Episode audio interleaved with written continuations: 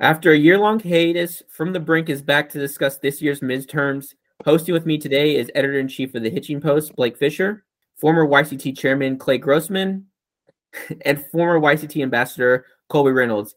And like always, I'm the former editor in chief of the Hitching Post. And might I um, add, former Texas Tech college student since the last time we have uh, podcast. How about a quick shout out for Paul? Took him seven and a half years, eight years. What was it? Let's go, uh, Yeah, it was about eight and a half years. So actually, a funny, actually, a funny story about that for everybody who is not the four of us. We have actually done shows uh, since then, um, but one uh, never got edited, so that one's on me. And one, the first 15 minutes uh, didn't get recorded, so it became kind of unworkable. Um, but we have that was on me. But yeah. I, I think we would just said we I think we just would have said there's some there was technical complications. They had to go straight oh, into no, no, I mean I'm gonna own mine, so you should own yours. Uh, it was actually a great episode. It was with uh, Kate, and we were talking about mm-hmm. uh, trans uh, transgenderism. Um, but yeah, back to the topic at hand. Well, Clay, I mean, what the f-? like what happened this last midterm? oh my gosh! What? Well, okay. Let, let's let's start by prefacing. Right, we got we had 2010, the Tea Party wave, and then 2018 we had the uh, the blue wave. I should also say 2014 major red wave in the Senate. This one was the first midterm in quite some time that there wasn't a massive paradigm shift. I don't think that's uh, too far fetched to say. The Republicans will now have control of the House, but we won't have control of the Senate, depending on Georgia. All in all, we're going to go, you know, even after the Georgia election, really things are not going to change that much. But what we we can talk about today uh, is a like what were the major wins for the Republicans. B what are we going to do moving forward, and see what does this actually mean because if you go by the historical trends, you don't need to have a you don't need to be a political genius to say 2022 should have been a red wave. So I will say I I know Paul and I have some very strong opinions on this, but I will open it up to anybody else who wants to chime in on any anything in there.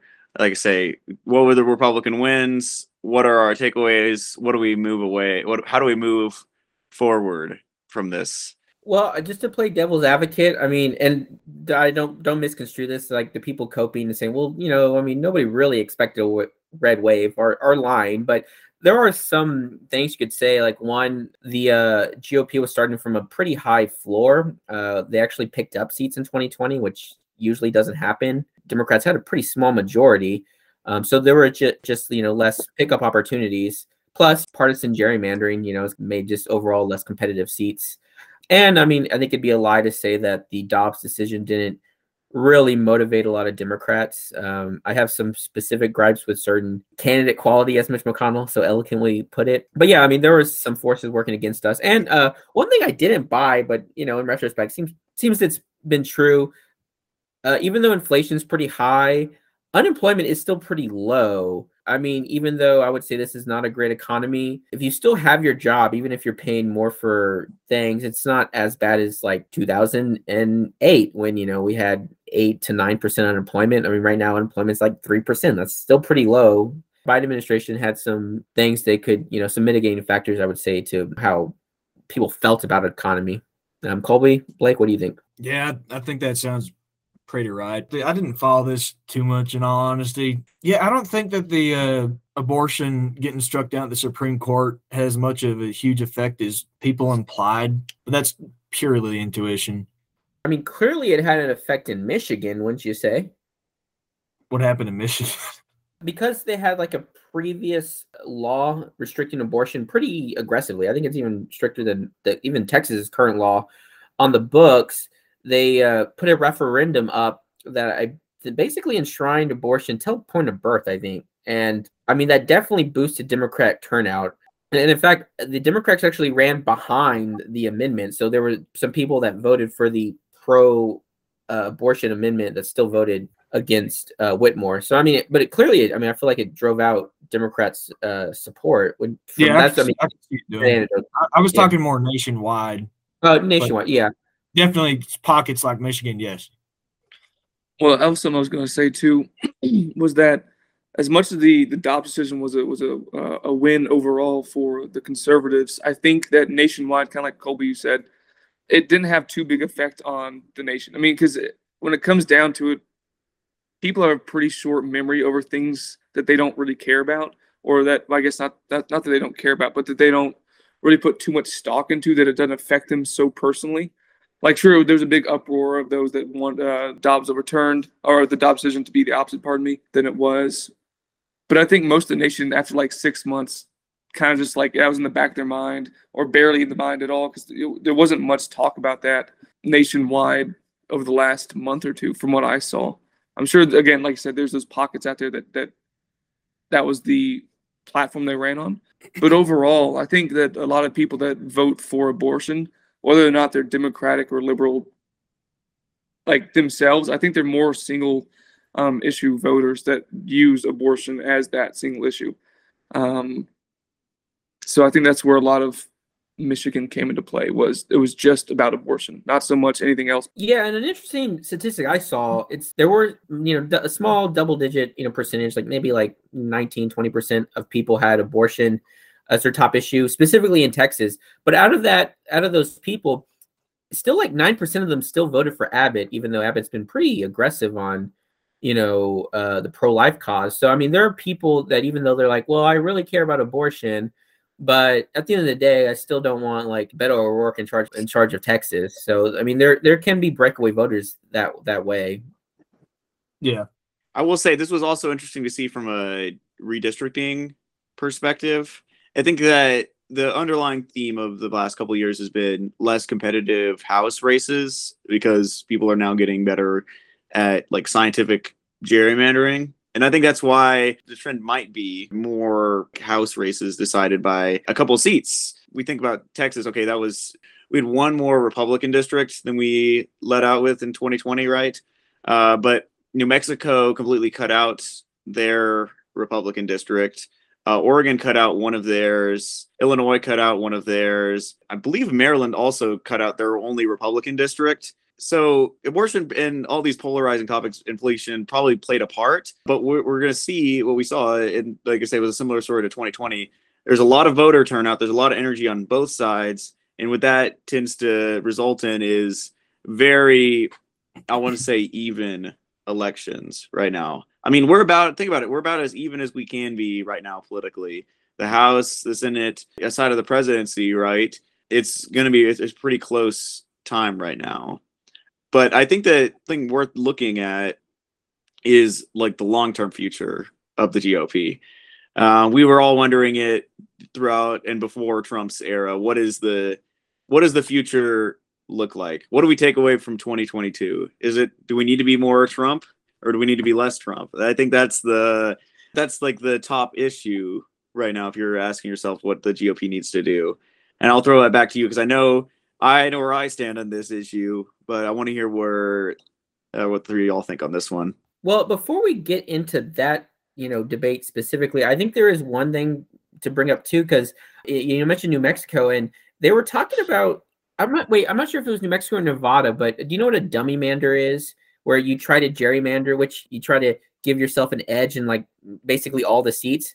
But it's a dummy mander if you do that, and there's a wave in the other side. So all these D plus three to five districts can end up all being Republican. And I remember for a while, uh, 538 or I think it was 538 was talking about this. Like, yeah, this New Mexico map might be a dummy mander because they made all these races lean Democrat. Yeah. But yeah, if you have a huge red wave, they could all go Republican instead of just you know one super red district. And yeah, you know, I was thinking might happen, and you know, clearly it didn't. But it, it's just kind of interesting that you know they got a little too aggressive, and it's really funny. Like I'm looking at the House numbers now they've only called 218, which is the barest majority. Now, I think we're definitely going to get Colorado 3, which is Boebert's district, which I'm not super thrilled about her being the one giving us topping over the majority, but you know, you, I guess beggars can't be choosers.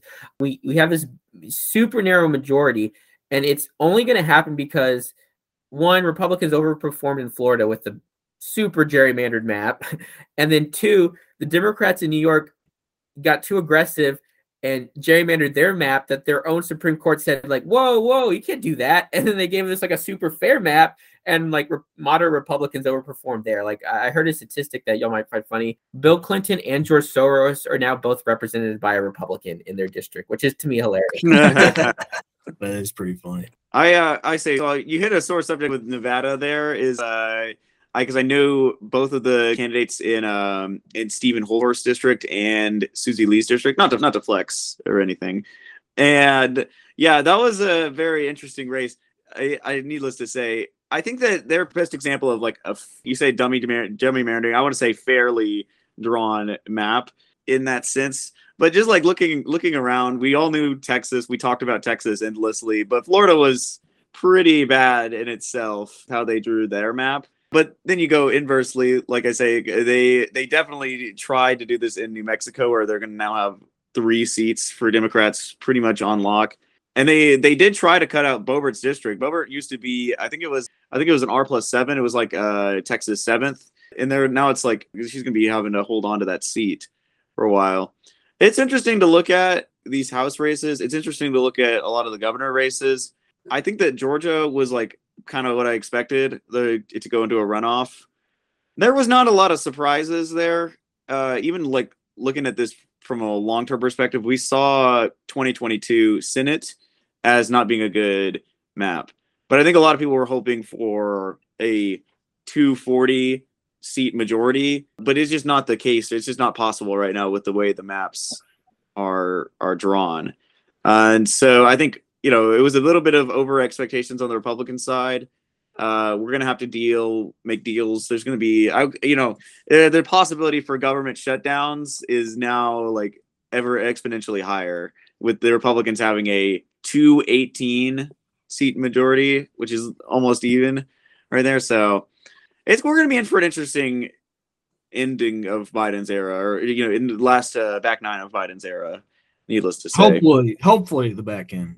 Colby, can I just what was your expectations going into this? Like I I mean I can say for myself I was thinking, yeah, red wave. In fact, as Jonah Goldberg said, at one point red wave was cuck RINO thinking like it was like it's gonna be red tsunami. And it was, as Ben Shapiro so eloquently put it, uh, a red wedding. Clearly, we underperformed. So, yeah. I mean, what, what, I, I was, was I mean, the stars aligned for what seemed like a good, decent red wave. Huge Huge. Yeah, wait, wait, just to that point, literally, like there was supposed to be a uh, a lunar eclipse where the moon was going to turn red, and it got covered by fog, which is just you know I don't believe in astrology, but that is the best metaphor for what happened. I will say, like I we knew it was going to be a very quelled. I, I I came in with the expectation of we'll at least get a majority in the House. I don't think that anything other than that was realistic. But I will ask what if we had what if we wind the clock back and we had the election November 21, 21? That was around the time, if y'all remember, but Biden's was like Biden's approval was at the lowest point. That was around when uh, the governor race in Florida or Virginia happened, and we all know how that one turned out. Do you think that it's just been a better year? I'd say that in air quotes. You can't see me on camera for Biden, or do you think it's just the abortion thing? What what because I, I would y'all agree that if we had the election November 2021, they would have been a little bit different. Like same seats, same everything, right? Same candidates. Just rewind the clock. Yeah, I think so because Afghanistan was still fresh on the mind. Yeah, I think that was a big thing. Vax mandates too. Um, that was still in, I think, the courts, if I remember correctly. I still think this was a pretty bad year for Democrats too just judging from how everything's gone, maybe I'm I'm biased. in, in, what in what way was it bad for Democrats? Just historically, it's very rare that they hold on to the House, you know, post '94. Biden's policies, obviously, the huge immigrant surge over the border this summer, the record high on that. The gas prices this summer, I think that was a big a big thing. And uh, no, no, no, I mean, we're, we're not denying things are not great, but we're the argument is like with all those bad things, how are they able to like minimize Republican pickups? I mean, clearly things are bad. I oh mean, no, I'm saying show America. I'm saying they shouldn't have min- minimized Republican pickups. Yeah, I'm saying the stars were aligned for a red wave, and it just didn't happen. I kind of think that goes to what I was talking about earlier, at least trying to talk about earlier, that people generally have a pretty short memory over things like that um, when it's your own party. So a lot of the Democrats obviously weren't thinking too too terribly about what happened last year. Us uh, us Republicans or conservatives or whatever whatever it is you you know quote unquote label yourself as. But we of course remember all those bad things because we want that to be the reason that in, in our mind that we have a big red wave. And so when everyone was talking about there was a big uh, red wave coming and everyone was talking about, you know, oh, we can't wait. We're going to pick up so many houses in the seat. We're going to get Senate back. You know, we're going to be pretty much in control of powerhouses in the government. Now, I was kind of thinking to myself, like, we're not really going to because everyone that's Democrat, no matter what's going on, is going to vote Democrat. They're going to forget about Afghanistan and gas prices and and and and and everything else. All they're going to remember is that their side didn't win on the Dobbs decision. That's what they're going to remember. So they're going to vote for that. And conservatives, of course, remember we, you know, got the Dobbs decision that we wanted, and that all these other things that we just listed happened. And so they're going to think, okay, cool, we got all that. We're obviously going to win. We're going to get a big red wave because all these things happened. So clearly, people are going to open their eyes and they're all going to vote Republican. And again, I don't think that happened as as strongly as we wanted because of because of that. You know, so when we're really focusing on here is that are those um, independents, and again, they kind of have a short memory when it comes to what happened a year ago because it necessarily didn't actually affect them as much as we like to think it did. Right? The Afghanistan thing sucked a lot. It was horrible. Waste of money, uh, time, not lives. just in the yeah, lives and not just in that moment or in the year, but over like the last 20 years that we've been there, right? It's like, well, that was just a waste of everything because it fell right back, or even worse, to where to where it was when we went in. Now, I'm not saying that we should have gone in or not gone in, whatever it is outside of that, but it's like, look, it doesn't really affect people individually, so they're not going to be concerned with that. Mm-hmm. The gas prices, not that they're great now, but they've kind of leveled out a little bit, so people are going to kind of be, you know, have a short memory on that. All these things happen. It's like, look, I didn't really think a red wave was going to happen. I, I thought we'd pick up a couple of extra seats. I did think we'd get the Senate for some reason. I'm not quite sure why I thought that, but like Clay said, it's, that's kind of split down the middle. The House is kind of split down the middle, and governors again split almost right down the middle. So didn't the Republican governors have a slight number of majority now? I I forget where I saw that. I could be way off. We no, I think we definitely do. Yeah, it's just because you know a lot of the smaller, uh, you know, Midwest states. Um, but I think mm-hmm. yeah, we mm-hmm. still have a majority. Uh, the bigger issue is just right. that we lost some key ones, um, which I think is a good segue to candidate quality. Um, you know, I, I in I, we're gonna have to debate this at some point, but it just seems to like running a campaign based off the last election was stolen seemed to be counterproductive. Um, you know, from my perspective, makes all the sense in the world, but I mean, like Blake said, this basically came down to independents, and independents don't like it when you say like, "Well, I probably would have not certified the electors for my state." I mean, okay, clearly it's going to have a pro versus anti-Trump dimension to it, but you know, where did you see the Republican governors in some of the purple states win over? Well, Brian Kemp, who kind of got into a spat with Donald Trump over you know, Georgia's electorates. Um, you know, he won re-election, outperformed Herschel Walker, who has his own problems. Don't get me wrong.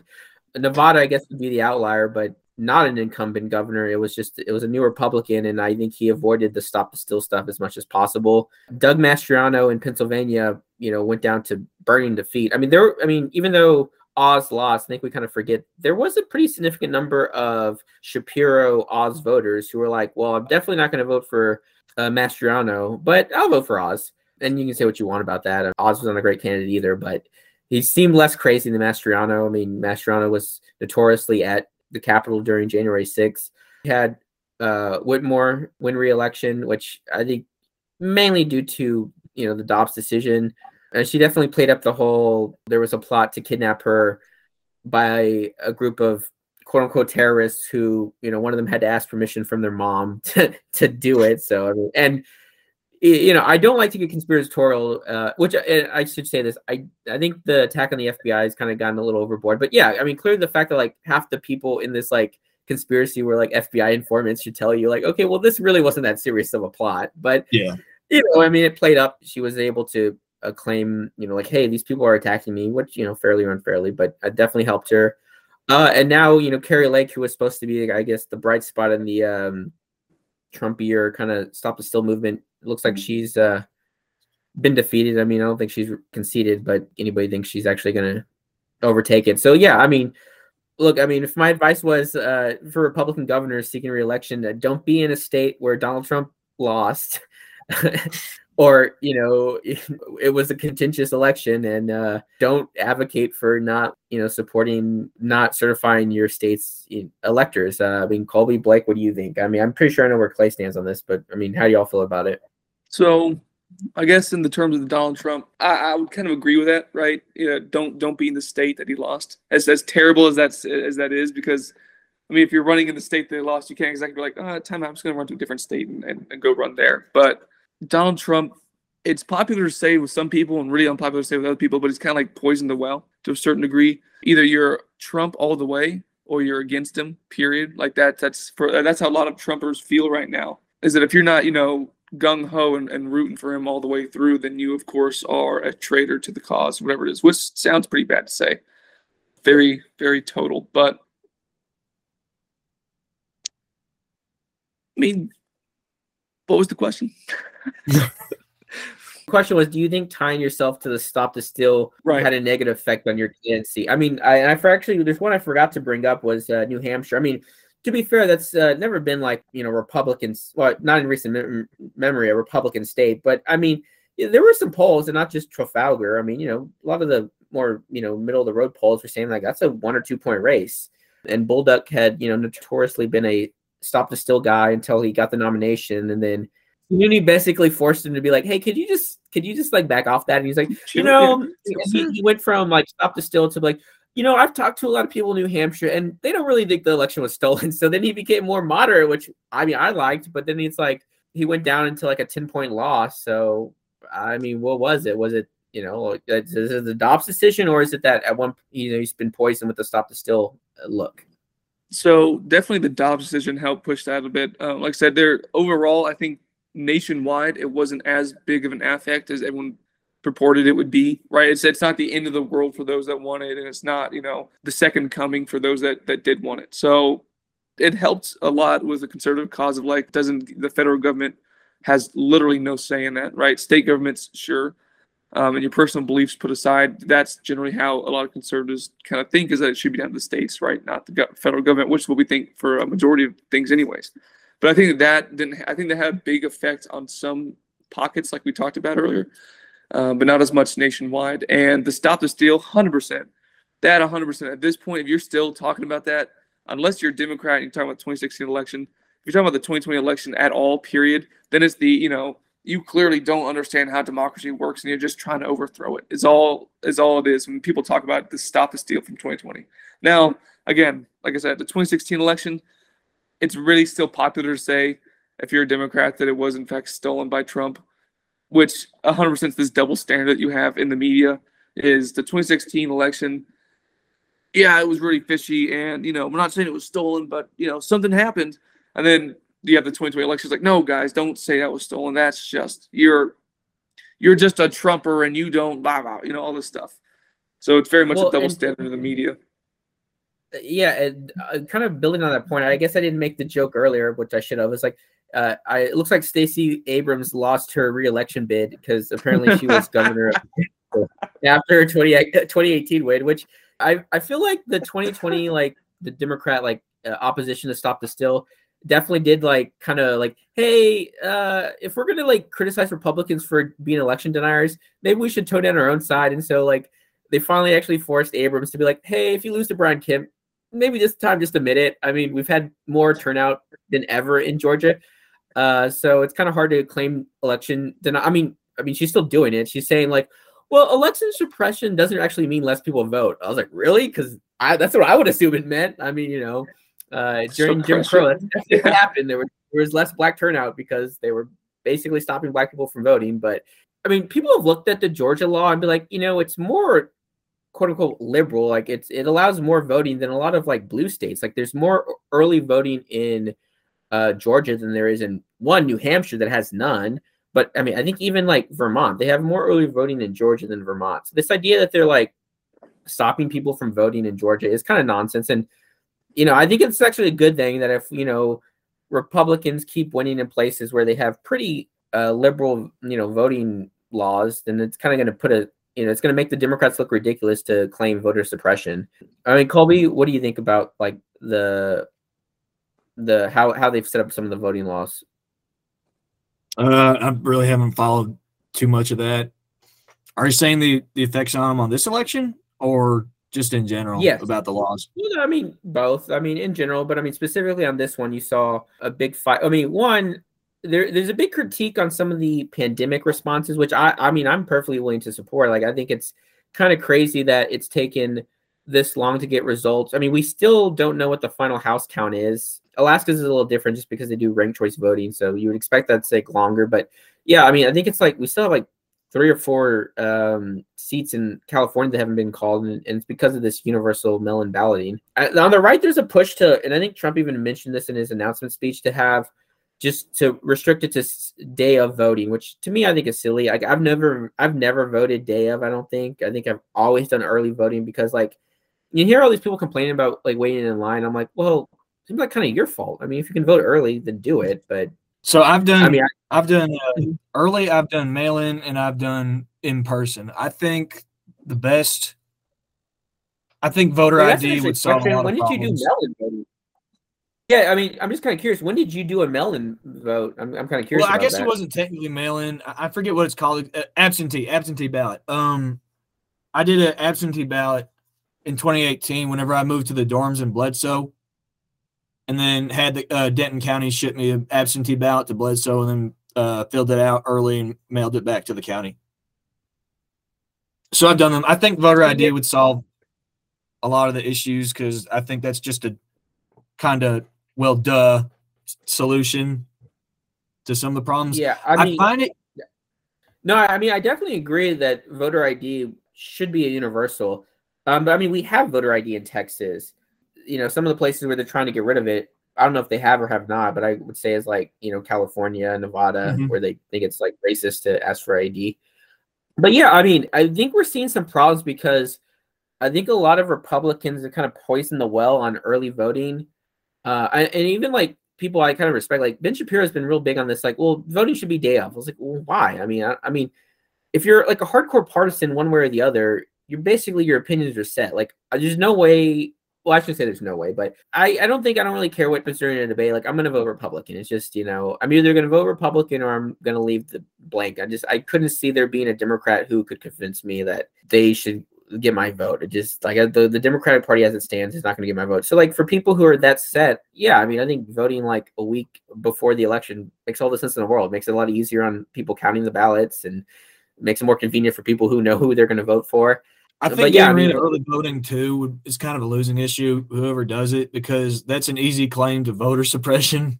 You could see that because oh, you're getting you're supposed to make it easier on people, but oh no, you're getting rid of early. Now they're you're forced to do it on the day. What if they're busy? What if they got this going on? Blah blah blah blah blah. I think it's a too easy of a issue to tackle some party on for getting rid of early. I'm fine with early. Just make sure the voter ID universal Uh, I voter mean, ID for, early. Agreed. I mean, it's another issues too is like this dichotomy between like oh Republicans you know support uh, same day voting and Democrats support early voting. It kind of leads to this problem like, uh, and I think this actually kind of came up because people were thinking there might have been a uh, a snowstorm or uh, just bad weather in Nevada. It's like, well, if all the Republicans are voting day of, and I, I say all, I mean like oh large chunk of them are voting day of, and there's bad weather yeah, I mean that's going to depress your turnout. Opposed to like if you just start banking votes a week or two out, like you're like, oh, you know, all the Democrats already, you know, got their vote in. Um, and this kind of came up in Pennsylvania, which you know the Fetterman campaign put off the debate until like, you know, a lot of people already voted, and so it's like, oh well, yeah, you, I guess maybe I would have voted differently if I had seen how bad his uh, condition is, but. You know, I definitely agree with you. I mean, there's no, there's no legitimate reason to complain about having an ID. But yeah, I think the Republican stance on like, oh yeah, no early voting and you should vote day of is one a losing issue.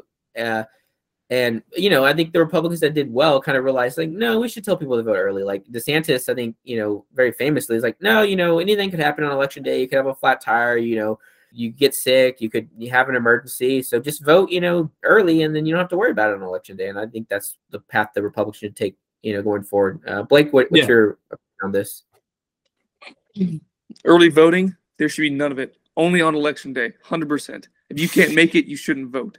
You're a voter suppressionist, Blake. what the heck is wrong with you? No, no, I'm kidding. Obviously, early early voting should be encouraged. I don't think that we should make it like you know three weeks early voting or you know months early voting. I think that's a little extreme. Um, yeah, things happen, but if if voting is so far in the back of your mind that you need three or four weeks to figure out when you want to go, in all honesty, you probably just don't really care to. And I'm not saying that just because you don't care to, you shouldn't vote. You know, in case anyone tries to take my words and, and, and turn into that, but you know, people have different priorities on their list, and if voting is the very last at the very end of that priority list, priority on that list, then are they really gonna uh, giving them more time? Is it really gonna make that big a difference? Probably not. You know, if they really want to vote and go out there, they'll do it when they have time on a Saturday, on a Sunday. Well, I guess not on Sunday, um, but like on Saturday, Friday afternoon, after work, Monday through Thursday or something like that. They'll get out there and they'll, and they'll give it a shot. They'll go get their vote in. So, yeah, early voting is very important, but I think two to three weeks max is probably plenty because in those two weeks, three weeks, you're going to find some time if you really want to. If you don't really care that much, you're not going to make time for it. Um, so giving it, you know, a month or two in advance is a little nuts. But yeah, all on election day is one is a terrible. I mean, like we talked about at the beginning of this, anyways. The the number of no, no, we talked about this before we started recording. The number of places that have issues with their ballots or their counting or their elect, you know, uh, technical issues, it's absolutely nuts to me the number of like places that have issues, technical issues, or you know, local uh, locale issues is like this happens every two years, every four years. Are you not like already set up and ready to go with everything? Like, how do you have issues with that almost rotationally every year? Mm-hmm. Um, I mean, not every year, but every election. So early early voting, yay. Election day, all on, no. And people should get their shit together. That way, there's no technical issues. If it happens every election. Yeah. I was going to say two things pr- pretty much reflecting on Blake. Um, in terms of voting capabilities or voting options, I do know my absentee ballot actually had to prove it was a decently long process. I had to prove that I was actually a resident of the county and send some letters back to the county office, and they sent me the ballot eventually. So I think that's I think that's more legitimate than standard mail-in voting. Only uh, ways of voting I'd support because they seem to have legitimacy is the absentee ballot, early voting, and day of. I don't think mail-in standard or ballot harvesting should be allowed. Yeah, I mean, I think that's a very good segue to like our next discussion. I say next we'll probably tackle the whole stop the steal movement in general, or just election integrity. That's a more neutral way of saying it. I'm sure me and you, Colby, kind of have pretty opposing views on this. I mean, I think there's some overlap, definitely some overlap. Like, I, I definitely think what Nevada and California are doing with the universal mail-in balloting is insane, where they just mail everybody a ballot, and you actually have to request not to get one which just seems like yeah very open to fraud. And again i'm i'm also opposed to the ballot harvesting. Ironically one of the arguments against ballot harvesting is like there has been like documented cases of you know fraudulent ballot harvesting. But one of the key uh, you know cases that uses evidence is there was a republican and i think south carolina who was doing it. Yeah. Um, 2018 um, but yeah I mean, it, it is very corruptible. I think even tulsi gabbard has come out saying yeah this is not you know it, it does weaken trust in our elections which i'm fine with my bigger problem, though, with the larger election integrity debate is I feel like it, it started with the end goal of, oh, well, I think the elections are, fraudulent, and then I'm going to try to find evidence to prove that, which is the reverse of how it should be. You should you should see evidence, evidence that the election is fraudulent, and then come to the conclusion right. that fraudulent, not the other way around. Because I mean, you can always find cases of either election suppression or election fraud. I mean, I think it'd be ridiculous to say that there there's no election fraud. I mean, I know Democrats try to do this whole well, 2020 was the most secure election ever. I was like, well, I mean, why was it more secure than 2016? I mean, that seems kind of silly. In fact, yeah. I would think it's less because there was way more mail-in ballots. And mm-hmm. you know, I mean, it's funny. It's 2016. They're the Democrats were trying to prove election machines can be hacked because they thought the Russians could do it, and then in 2020 they didn't think that was possible at all. Now all the Trump people are trying to prove, well, yeah, I mean, all these you know machines are connected to the internet, what they shouldn't be, and either the Chinese or the Venezuelans could have hacked them. So, yeah, I'm like, as Ben Shapiro says, like extraordinary claims in, acquire extraordinary evidence. Like I just have not been convinced at all that there was anywhere near the amount of fraud in 2020 to overturn it. And I think trying to claim there was with without what I would say is insufficient evidence has been is hurt the Republican Party. But yeah, I mean, on the other end, the Democrats are trying to do things that make it seem that they're trying to undermine or make it easier to cheat. I mean, like the voter rights bill they try to push through, which even Manchin torched them for, was like, this is insane. Like, you can't have voter ID at all. You have to have like universal registration, universal, you know, whatever. Uh, no voter, like I said, no voter ID. Like, how many days of early voting? Like, no, there's no Democrat complaining that the elections in New Hampshire are suppressive or fraudulent, and yet they have zero days of early voting. Like Georgia has mm-hmm. like 15 more days of early voting, but it's okay because in New Hampshire, Democrats tend to win, and in Georgia, Republicans tend to win. So it, it, it does. I will concede to. There's obviously a double standard. I think uh, there's this weird fishy consistency with Arizona, at least the past two elections. I don't understand why. I don't know if it's some voting law, but I, I heard about the voting machines just a ton of them went down, and Maricopa just happened to go down. I, I don't know exactly why yeah. that was. I didn't have time to look into it, but they didn't, go, they, they didn't go down. The issue was they weren't able to read the ballots. It was like a, and it, don't get me wrong, this is a pretty big issue. It was a third of their machines weren't able to read the ballots. I don't know how quickly they resolved the issue, but it was a simple thing. They just had to change the settings on their scanners because the um, I guess the ink was too light, and so it was it was hard for them to read. So yeah, I mean that that's definitely a big problem. I mean, I guess my argument is the competence, but you you think it's a little more nefarious. I will say though, um, what some of the brings the nefarious point in my mind is how long it's taking to get a result from there. Yeah, well, I mean, yeah, don't get me wrong. I mean, that did take a lot of time. You know, like you said, our our trend line is two, so 2020 and 2022, which I Isn't mean, too long. Complain, yeah, well, and it's just like, okay, these are all things that happened after COVID. Now, you can be upset with like the provisions that states took uh, in response to COVID, but I mean, that's what they did. So, I mean, the solution I think would be to change the laws. Uh, ben Shapiro was really good about this. He pointed out, I guess, thankfully, you know, we got a result from Georgia that night. Uh, we kind of knew Fetterman was going to win, but like, you know, Republicans did things in a way to ensure ele- election integrity, but they actually did force the vote to take longer. Like the Republicans in Pennsylvania sued and won, and so they had to double count all the mail-in ballots in coming out of uh, I think Philadelphia. Well, I mean? Like, okay, I mean you can do that, but it's going to make it take longer. And uh, the, one of the problems is like, you know, why does Florida get their votes out day of, or I mean their results out day of, and Pennsylvania can't? Well, because the laws in Pennsylvania say you can't start counting mail-in votes until polls close one, I would say that's stupid. Um, but two, I mean, that's just obviously going to take it, you know, longer to count. Now, I guess the rationale for is like you don't want to depress voter turnout because somebody could theoretically leak the results from the mail-in votes and suppress, you know, Republicans from voting. Um, that's the argument, but I just, you know, I was just like, okay, well then, you know, me and my dad were talking about this. Well, just bifurcate it in enough batches that you, you know, like one leak's not gonna, you know, cause the whole system to collapse. Like, you know, we're just gonna have to accept that we need to count mail-in votes earlier. So, like you know, by day of the election, we have all the mail-in votes counted. So we just count day mm-hmm. of votes. Uh, Colby, I mean, Colby Blake, uh, Clay, what do you think? Is that? Do you know if that's universal for the uh, Great Lakes states too? Because I know a lot of them in 2020 claim that the mail-ins couldn't have been counted till the polls closed day of or something. Specifically for Michigan, that is the law. So I read Bill Barr's book, One Damn Thing After Another, and he said like he told like Trump that was going to happen. Like, yeah, you know, you're going to start getting votes in later during the night because like their state law says you can't count votes until this time. So, I, and I said as far as universal, no, I don't know, but I, mean, I think Michigan's really the only hot point. Ron Johnson won his reelection race in Wisconsin by the pretty slim margin, but he still won it. So yeah, I mean, Michigan seems to be the place where there's a lot of contention over how ballots are counted.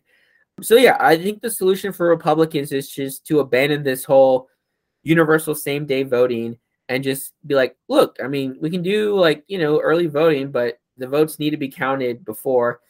And the, the one thing I will concede, I, yeah, I, don't like this whole dangle where like judges or even like state law says like, well, if your ballot was, you know, postmarked before the election day, then you can still vote. I'm like, well, no, that's ridiculous. Like, you should like they should set up a day where the ballot had to be postmarked, and it should be before the election day, Mhm. and so they should be able to count it before election day. Because I, I can concede like maybe a day, like a for a really close race. I mean, if it comes down to 500 votes, yeah, that's going to cu- take a couple days to kind of litigate. I mean, there's no way around that. But I don't want votes being mailed in after the election already happened that changes the vote because even though I think I don't see conspiracies there, I'm just like, okay, well, that's just that's unreasonable. Like, if you didn't care enough to mail in your ballot three days before the election, you really you really don't care enough about elections. I mean, it's like, Yeah, you know, I, I just I don't really care.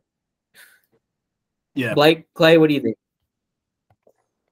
I, th- I think there's a lot of like uh, refusal to concede on both sides, and that's why we're in this this weird segment that the Democrats are going to be justifying. Okay, the election was stolen 2016, and it's not stolen 2020, and so that's why we're spending so long deliberating this, and why we're arguing over very simple uh, points. I think if you got most people in a room together and you said, guys, look, we uh, we don't want like we want to be able to check IDs. We want to be able to verify this. We don't want universal mail-ins, right? Like that would be if that was the compromise, we would have like no debates with this. But this is the trend right here, and you can call it.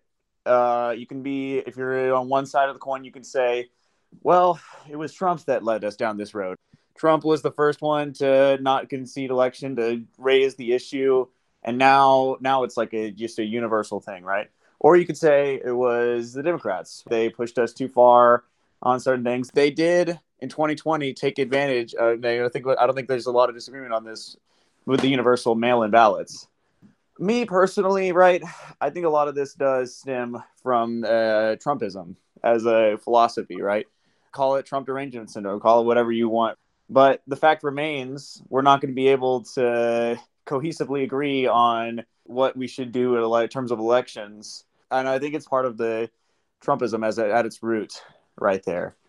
So I don't know. It, I keep coming back to this. I keep thinking about this. Like, where do we go from here?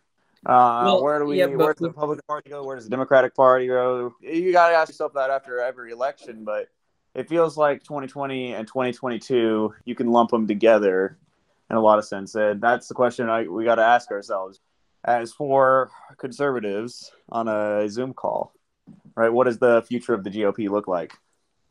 I mean, that does lead to an obvious segue, which, you know, I hate doing this to the audience, but we may have to hold out just a little longer for the Trump versus DeSantis discussion. But yeah, I mean, we should kind of go to the, the candidate quality issue real quick. And I guess this isn't even less about candidate quality, but fault. Uh, I know the uh, very Trumpy people on Twitter, which I now have a Twitter account again, but just also even some of the more uh, establishment Republican talk show like, you know, voices, you know, namely Mark Levin um, have kind of like tried to push this on McConnell.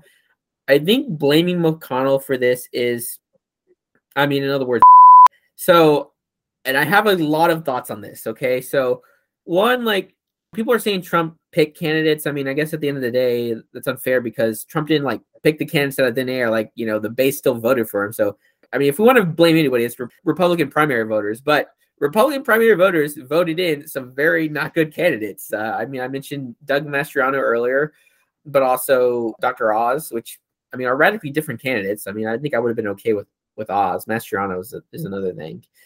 But yeah, um, what's the Arizona was Blake Masters, and even one of the candidates that won, I think is I don't know if I want to use the word Trump people, but a lot of the Trump people are you know using as a cope mechanism. Is uh, JD Vance won in Ohio they all almost universally underperformed uh, or lost. So the one that won is JD Vance. He won Ohio by I think six points, which is two points less than Trump won in 2020, during which was supposed to be a red wave. And only that, the governor of Ohio, the Republican governor of Ohio won by 20 points. So just undeniably, JD Vance was not a good candidate. And I, I know a lot of people on the quote unquote new right kind of like him, has some more I mean, I, I would say liberal views on economics, but you could just say, I, I don't know how you'd phrase this, less neoliberal views on economics. But, anyways, I think as I've heard him describe it. He's a, he's an internet Republican, and you know he kind of focuses focuses a lot on the cultural issues, kind of like pivoted to the center on economics. And I mean, it just didn't work. I mean, clearly, like as like the title of my next my next article is going to say, normie Republicans tend to do better. I mean, you know, Brian Kemp does better than you know Herschel Walker. DeWine does better than JD Vance. I forgot the the name of the actual Republican who won the governor's race in Nevada, but he did better than Laxalt. It's, it seems like if you can just be like generic Republican, you're going to do better in some of these races. Blake, what are your thoughts on that?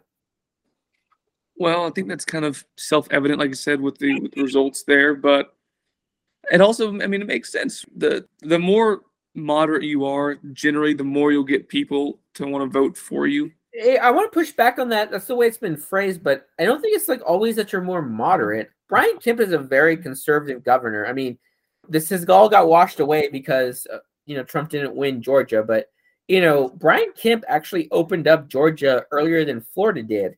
But Ron DeSantis gets to live in a state and govern a state that Trump won, so nobody cares. But because Trump lost Georgia, nobody like seem I shouldn't say nobody. I mean, he did win his race, but like people seem to like not give him credit for opening up Georgia before both Texas and Florida. Brian Kemp seemed is seen as like squishy establishment, even though he's he's been pretty strict on voter integrity. I mean, you know, before 2020, uh, Secretary of State Raffensperger was considered a you know voter fraud hawk, but because he's like, well, I, I mean, I can't find 15,000 votes of voter fraud. You know, he's he's seen as squish and like you know nobody seems to give credit for the strict abortion policy the, the strict voter laws the strict or the, i guess you could say the liberal uh, opening up policies of georgia. So that's what i'm saying. It's not necessarily you're moderate. It just seems like you're less trump aligned is the way i would phrase it. So what i was trying to say wasn't moderate. I, I definitely misspoke there. Trump aligned is, is where I, I would agree with you on that. What I, what I was trying to get at um, and I agree with everything you, you, you said there, right? It, it all makes sense. But what I was saying was not so much like moderate, but the less, for lack of a better term, but the less out there you are, generally speaking, the more you're able to pull in those um, individual voters, those in between voters, as well as what I was getting at. So one of those segments of being out there would be, in fact, aligned with Trump. That makes you seem because of how Trump's been framed and how he's framed himself. Let's be honest here is so far out there that if you align yourself with them, those individuals, voters, even if they agree with your with a majority of what you're talking about, don't want to be seen as aligned with Trump, so they won't vote for you. And again, that's more of a generalization than it is um, individualistic. Of course, there'll be those people out there that would vote for you because they agree with your stance, even if they don't agree with you know being aligned with Trump or whatever it is. But Trump is, as we've talked about before, as everyone has ever talked about Trump since he's been um, since his 2016 2015 run uh, for the presidency is he's very polarizing. Either you like him a lot or you dislike him a lot, and there's those people in the middle that are like, eh, he's okay. He might, you know, he might talk too much. He might be, you know, a jackass, but eh, his policies aren't too shabby.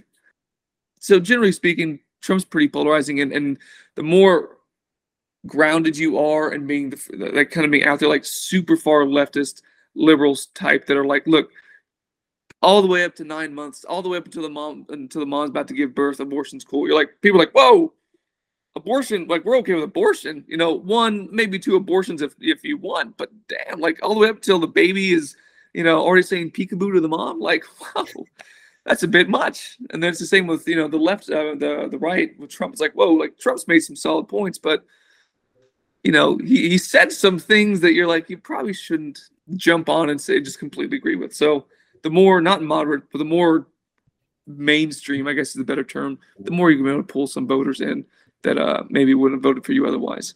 So again, like I said, it's pretty self-evident in, in that respect. Colby, your thoughts on candidate quality? Yes, I think for a while the federal uh, level, the Republican parties had bad leadership because the candidates have not really been too strong. I only remember a bit of McCain and Romney. Romney was stronger than McCain, but McCain was pretty weak. And then they were pushing Jeb for a while in 2015, and then Trump came came along, kind of shook that up. I think on a federal level, it, it's pretty weak, and that needs to be fixed. Because I think a big fault of what happened this past cycle was bad leadership on promoting candidates on the federal stage. State stage, it's, it's different. You see some more success, like you said, with some of these governors and other seats, but the federal level, not as much as we've been complaining about. I think it's a mix of the policies that happen, I guess, but I, I think it's more of a fault of bad party leadership. I'm talking about the parties, not not in Congress exactly, but in the offices of the actual party headquarters nationwide. Well, I mean, I think that's a very good thing to talk about. I mean, as the one person in the group who uh, voted for Romney or is old enough to have voted for Romney, I can definitely agree there are some critiques there. So on the right, the critique is like, well, this is a moderate uh, Republican who basically established Obamacare in his own state. So it's kind of hard to run against Obamacare in 2012. The McCain thing, I mean, I know, so because the parties become more non interventionist, we're a little more skeptical as McCain, but like nobody was going to win that. No, there's no way a person with an R next to their name was going to win the 2008 uh, election. I mean, one, like I've always argued, Obama is a very talented po- politician, but you know, you have a Republican president and the economy's tanked. Yeah, I mean, it's really hard to run on that. And you know, McCain tried to distance himself from Bush, but you know, it didn't work. Um, but you know, there, there's a lot of things to look at that. I mean, you know, there's some trends there that should have been concerning to the Democrats at the time, but weren't. I will be one of the people that says making Palin his running mate was a dumb idea for what it's cost now. We're going to lose Alaska because Palin can't concede that people don't like her because they have uh, ranked choice voting in Alaska now. Because she is the highest ranked Republican, Republicans are going to lose Alaska. I mean, that's just that's just how it. I mean, they had a special election to prove this, and she's like, "Well, I'm going to run again," which you shouldn't have done. Uh, but anyways, regardless, they picked her because she definitely helped out with working class whites and there was a trend there that the Democratic parties that's historically done, and people kind of forget this because of the how it's realigned, but you know, Republicans basically won the South because the population of suburban whites grew in the South, and these people kind of liked voting Republican. And so that was a large part of our base. But well, now the Democrats have been siphoning off suburban whites, and Republicans have been gaining working class whites. And so, you know, you could see how it made sense for somebody like Palin to like who you know a lot of working class whites liked you know it, it, it ate away at the democrats uh, strength there. And you know that's been going on. I mean, i think trump definitely accelerated that more pro-union than the republican party had traditionally been. So uh, we've been you know gaining that category but we definitely need to kind of hold on to like suburban whites. I think this you know why not do both? And so i think a lot of the candidates we've been nominated have been really alienating to those people you know i mean i've already named a lot of them but yeah i mean i think if we could try to like you know hold on to the the working class base and try to like win back some of these suburban suburban voters we you know basically have a pretty strong majority I, but i have a solution to that paul but i don't know if it would get into the trump desantis thing just a little too much go for it. Okay we need at the top of the ticket someone who's moderate enough and will still be a browbeater on issues right there someone who can kind of toe the line i think ron desantis is that guy at this point to take us into the to the new era.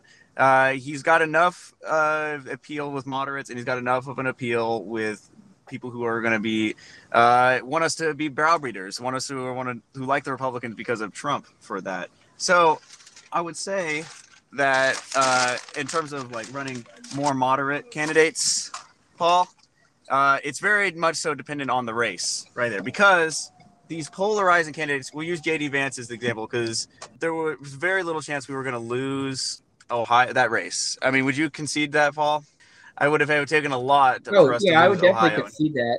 But I mean, the issue, not to get sidetracked, but I mean, who's to blame? I was like, you know, people want to blame McConnell for that. I mean, he put, I think, several million dollars into JD Vance's race, in which both Peter Thiel and Donald Trump, who endorsed him, didn't. Um, so that's kind of why I'm I'm mad at the people blaming McConnell. I was like, I, and again, I guess I am going to get sidetracked. Uh, but yeah, there's been joint fundraising campaigns from uh, Blake Masters and Donald Trump where people might think, oh, they're donating to Blake Masters' campaign fund. But if you read the fine print, 99 cents out of every dollar goes to Donald Trump's campaign, which, you know, is kind of more infuriating because Donald Trump has raised $100 million and he's only given out 15 million of it to his quote unquote preferred candidates. Yeah, I saw interesting statistics. So it's like apparently the Democrats spent more money uh, promoting Trump endorsed candidates than Donald Trump did. So yeah, I mean, I mean, clearly this is a bad strategy. I know this is kind of a tangent, but I forgot to bring it up during the earlier point. So yeah, I mean, we we kind of need to get away from like these kind of candidates. I think uh, if I may throw in my DeSantis take on this, I, I think I really my theory in terms of governorship because governorship's kind of a hot take here in Texas somewhat. I think DeSantis is a good model for candidates in general because and Shapiro said this, but you get a purple state, but a really solid, competent very right Republican guy in, and the state turns red, and the people just get invigorated to vote, and they actually. Uh, you saw bases turn with the not the Cubans, but the Hispanics turn dramatically in Florida. I think the na- National Party should model a lot of the candidates off that competent. You got a point though. Different places in the country need more moderate candidates, but maybe I'm just thinking in terms of Texas I know that the spread between Abbott and Beto was pretty good, but I think it could have been better if we had a, a guy similar to DeSantis running. If he actually proved his worth here in the state and did a lot of very active, a lot of good things, we could have had a bigger spread. And I think that'd be the same place or same case in a lot of different states. And wasn't the the governor spread in uh, New York fairly close from past elections? So Zeldin only lost by five points. Though Zeldin was the Republican. Mm-hmm. And Cuomo uh, won in, I believe, 2018 by like 20 points. So yeah, he definitely closed that race, which he lost. Like, it was hard to brag about a loser, but you know, he, he definitely did bring out a lot of Republican support that helped a lot of the uh, House seats flip, which you know why we're going to retain the House. So yeah, I mean, I think that point. Uh, one of the things you said is competence. Like, yeah, I mean, if you can, you know, be on the right issue on a lot of these cultural issues, but at the end of the day, you still have to be competent. I think that's what DeSantis, Kemp, and Abbott have proved. Uh, but to your point about Abbott, so who do you? I mean, I know you were more of a Huffines guy. Do you think Huffines would have done better or worse against Beto? Because I think he might have won. I think he probably would have won, but it would have been a very narrow victory if Huffines had been the candidate. I think Huffines would have won, but I'm not. I, I couldn't give you a good guess on the spread. I bet it'd be less because you're not an incumbent running, but I couldn't give you a good guess on the spread. I think you're right. It would have been less, but I think Huffines still would have won. Clay, what do you think? I do think Huffines would have won. Uh, it would have been a very close race, two or three points. Uh, like I say, he is a he is one of those candidates that is like it can has a potential to be like unhinged. He's going to say some stuff. It's going to generate. He would have been a ton of headlines. Probably would have generated a ton more buzz. There would have been a lot of debate of this. Abbott was safe. Abbott was a good candidate, and he's done ninety percent of what you would have wanted a Republican governor to do. But that does kind of get to the larger point, Paul. I understand where you're coming from with the disliking of like these polarizing candidates. Uh, JD Vance, Herschel Walker. I think Oz. it really just yeah, Oz. Oz definitely was the is the prototypical example. I think it really does come down to the states at the end of the day. What race are we talking about? In Pennsylvania, I would have liked us to run somebody who was a little bit more normy. I still maintain to this day that Herschel Walker was a good choice as a candidate for Georgia. And JD Vance, I will say that was also a great choice. There's a ton of fundraising that can get involved. And frankly, who's going to be the one who's more likely to score a political victory, right? Is the people who are actually browbeaters, people who are actually going to be force, forcing the ledge or the U.S. House to make take actions. We don't want more like moderates in in this government. We in certain certain areas, I will say.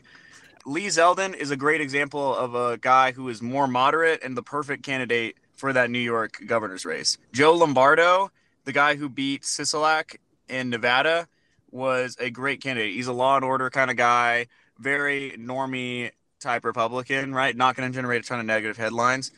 JD Vance, I think, made sense in Ohio. I could say there are certain states where you want you want like more polarizing candidates. I know that's a controversial statement to say, but I would be okay with us running at the top of tickets, big names in certain areas. I was going to agree with you and add on to your point about not encouraging so many moderates. I think in terms of the long-term goal here with the Republican Party, we should try to avoid as many moderates as we can because it just seems, at least the trend to me, and I don't pay attention to it as much, but the trend to me is the, more moderates you get, just the more wishy-washy and the more the line tends to just trend to the left in terms of overall happenings at the federal level especially so yeah i think clay's right especially in the long term we should try to get competent pretty strong republican leaders and in But- cases that necessary the normie ones Yeah, but you need somebody at wait, the wait. as the face of the party right there that is at his core very has a lot of universal appeal. And I don't think Trump was ever going to have universal appeal. Uh, and I say universal appeal. I don't think Democrats were ever going to like him, obviously. Uh, but Mhm. you know, and that could unify a lot of aspects of the GOP. And like I say, that's I know we'll get into DeSantis Trump soon enough, but I think that that actually uh, is probably the strongest point for DeSantis. He can unify a lot of polarizing viewpoints in the GOP and moderate viewpoints, tie things into one umbrella. Sorry, Paul. Know you can get in. You can jump in there now if you're ready, or like whoever. Uh, so I mean, this kind of goes back to my whole moderate versus Trump aligned kind of argument. So I mean, there's there were some uh, candidates that were, I would say, more extreme, but that should be separate from Trump aligned. So like, I'll give you an example. So, uh, yeah, Master is probably closer aligned with me on abortion. I think he's basically takes a Catholic view. It's like no abortions unless like the woman's life's in danger, which you know, I, I agree with, but yeah, it's extremely unpopular, and I think it was probably never going to win. And being tied to January 6th didn't help him at all. Dr. Oz, though, was not considered extreme. He was considered a carpetbagger, which he was. I mean, there's no doubt about it. I mean, I think he was registered in New Jersey and Yeah. then he moved to Pennsylvania. He, he was trying to tell people like the day before the election to like, he was asking them like, oh, by the way, this week's Steelers game, you know, tell your Yep, friends yep. this and there, there was a bye week. Like they weren't the Steelers weren't playing that week, so it just I mean it just showed how fake he was. I think you could say the same thing about oh uh, JD Vance. I mean, I don't think his opinions were too far out there one way or the other, but he was just perceived as a car. Now, to be fair to the Trump aligned people, I mean Tim Ryan was a fairly good Democratic candidate. He's basically maybe behind Joe Manchin, but if you're the last like true blue dog Democrat. Um, the problem was Ohio's just gotten more and more Republican. But I mean, like I said, like JD Vance definitely underperformed, and you know, I, I know a lot of the new right people kind of like his economic policy, but clearly it's not a winning issue. It, I mean, it didn't help. So yeah, I, I don't think it's necessarily a point of being more moderate versus more, you know, liberal. It's more like, do you take on more of the the Trump persona to hold on to your conservative principles, or do you try to bifurcate the two? I would say that you can win being fairly conservative if you distance yourself from Trump. I know it's a con- controversial issue, but like the closer the conservative issues are tied to like being pro Donald Trump, the more it's going to hurt you. Um, you know, like I said, Abbott was kind of able to distance himself from it just because you know Trump won Texas, so when you know the stop the steal thing wasn't a big deal, um, and so he could be you know fairly strict on abortion he pushed back on CRT. I, I know a lot of people don't think he was harsh enough on the border, but you know, at the end of the day, he he could be harsh and not get a, a huge blowback. But I just don't think being more Trumpy would have helped any of these candidates. I can agree with aligning with Trump. I guess the Trump I can also agree with that. some, some too, but I still think some actions. I don't know. I keep thinking of Abbott. I, I can't think of just Abbott. There were so many other people involved in this whole system. Well, I mean, that's, that's that's fair. I mean, you, we, we we all live in Texas, so it would make sense that Abbott's your point of contention. My I think my main point is just like if we had gone with Huffines, we may have still won, but it would have been a much more narrow victory. And like if basically Texas becomes a swing state, then the Republican Party is doomed. I mean, there's just Yeah. no way around it. So I think you know Abbott Abbott would be preferable. Somebody who can win over moderates and definitely you know, make inroads with Hispanics and you know try to hold on to our coalition. Is like I said, I don't maybe Huffines was a little more hawkish on the border. I mean, that's probably true, but I, I get really annoyed with people who's like, well, you know, Huffines was actually, you know, more pro life than uh, Abbott. I was like, really? Because most of his promos were about election integrity and the border. Like, I feel like abortion was like well, way on the bottom of the list. So I'm like, yeah. eh, it seems like it was more about sticking it to Abbott for mainly locking down, honestly. But mm-hmm. yeah, I, I, think we need to stick a... to you know a conservative that can seem like like more reasonable. I mean, because okay, oh, this is kind of going back to an earlier argument, and after this we can go into the main discussion about you know DeSantis versus Trump. But like, yeah, a lot of these moderate races came down to are you going to rock the boat on elections? You see, there was a lot of close races where Republicans in a blue, in a red wave should have picked up seats and they didn't because, like a lot of the candidates, I don't want to say Trumpy, but they were just like, well, you know, I'm you know I'm kind of skeptical about the election. I mean, it's a non-winner, and I was criticizing the Democrats for a lot of the shenanigans where the Democrats basically put a lot of money into every Republican primary where the Republican voted to impeach Trump, and I think they knocked out every Republican with the exception of Clay. What's the one in California? Um, is it Valadao? I think it is Valadao. So every Republican, with the exception of Valadao, lost their Senate bid. Liz Cheney was one of them, and I mean that was a very red state, so it didn't really matter. But yeah, every other Republican, with the exception of Liz Cheney, who lost her seat, that seat was taken over by a Democrat. So apparently, apparently their their tactic of promoting election deniers won because you know if you're in a purple district and you promote a election skeptic into the seat and it's a, a purple seat and yeah the democrat's going to win and so that's what i was like my point is like it's not like how conservative you are because the person that um was it pete myers he was a pretty hardcore conservative he just happened to vote to impeach trump and you know that seat ended up getting taken over by a democrat so i was like yeah i mean the republican party's just going to have to learn like you can choose to like defend Trump or you can choose to kind of let people in purple districts do what they have to do to win. And you know, my position is like we should let them do what they have to do to win. Like I I guess this is already going to jump into the whole Trump versus DeSantis thing, but like during election night, as my uh hundred dollar bottle of victory whiskey turned into a coping mechanism, um, Trump was basically on Truth Social truthing that he didn't like I think the only only truth he posted that night was that he didn't like the the Republican running in Colorado because he said he wasn't a MAGA guy. Now, Colorado is a very blue state, so the fact that we ever thought that was competitive just kind of showed how weak the Democrats were. So, complaining that he wasn't Trumpy enough seems kind of ca- counterproductive to me. So, I mean, I, I don't know. Like, well, what do y'all think? I, I mean, I think it's like obviously being more pro Trump didn't help us in purple districts. No, I, I think you're exactly right, Paul. I think the, the key word is likability. You want to find, and I know that's cliche, right? Obviously, you want to be somewhat likable, but you want to find candidates that have good, like, grassroots appeal while staying true to the message right there. And what that message means, you could split hairs. But I think for a lot of people, it's okay, we need to have safer elections. We need to keep making uh, making sure that abortions do, or abortions aren't happening. We keep making sure that crime is not going rampant. Right? Those universal appeals. You need to make sure that you're running candidates that run on those topics and can still have like serious grassroots appeal. That's why I liked Herschel Walker from the get go, Paul. He's a Georgia native. Now, he didn't live in Georgia at the time, but I mean, he was he's a four for football star. I was like, that's like yeah, talk about grassroots appeal right there. I liked Lee Zeldin for that reason. He's a New Yorker to his core, right there. I didn't like Dr. Oz because he was a grifter.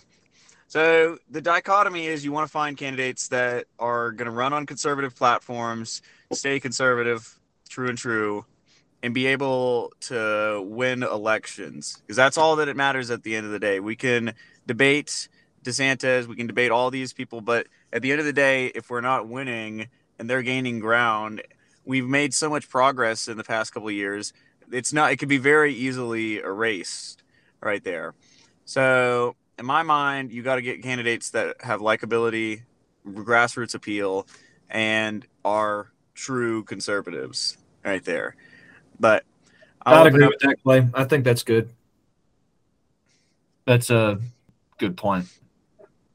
So uh, Colby and Blake uh, need to go. So let's just get like a, a short one to two minute kind of closing from Colby and Blake's perspective. Uh, uh, Colby, what would you want to say about you know the aftermath of the red wedding of the 22 uh, 2022 midterms? Uh, disappointing. I, I was honestly surprised, even though I didn't pay much attention to it given my schedule, but kind of concerning. I, I think this should be a wake up call to the Republican Party, like I said about their nationwide leadership, not in Congress, but how they run the party and who they put up there to run for seats and stuff. And then uh, on the Trump versus DeSantis thing, I'm I'd still vote DeSantis in the primary because he doesn't have the baggage. Trump's getting near what he's about to turn 80. I think that's a big factor. I, I think Trump served his purpose and he did um kind of vigorized both the Republican Party and the Democrat Party, but I think he vigorized the Republican Party in a good way, at least in 2016. In 2016, I think he did. He kind of tried to remain on the, at least in my impression, the way he advertised it seemed to be more on the same level as the working man. And I, I think he did a good job at that, and that kind of vitalized that group pretty well. But I think it's time to hand the reins to DeSantis in terms of the presidency. Blake, what do you think? I actually was, like I said before, I wasn't too surprised with the way that it turned out. I did think that we should have gotten a few more um, in the Senate, and definitely, I did think we should have gotten a, a handful or more in the House. But all in all, I didn't expect, you know, this tidal wave of Republicans. I mean, I don't know, I just didn't see it happening. And uh, when it comes to Trump and DeSantis, I agree with Colby's stance. Trump did a good job of galvanizing a lot of people in 2016 that you know felt like they were not in politics or that felt like they were you know being pushed out of politics maybe didn't have anyone fighting for them specifically in the uh, political realm. So trump did like colby said he, he did what he was good for in 2016 and gave it a shot in 2020 and 2020 didn't exactly pan out for whatever reason you believe it. And i do think that uh, like a lot of I, I know a lot of people believe this is that we should kind of let those that are you know in their 70s and 80s they should kind of let go of the, the politics reins and let those that are a little bit younger that are a bit more in tune with the uh, working man or the the grassroots uh, level like clay said earlier they should let them take the reins and kind of see where it goes from there. So i think desantis should be the one. I know some people that don't think that desantis should be president because they don't think he could do as much as he has for governor as he has a, as a governor in florida. Again you win some, you lose some areas when you switch different levels of position. But I do think that he should run, and he should in fact be the uh, nominee, not Trump.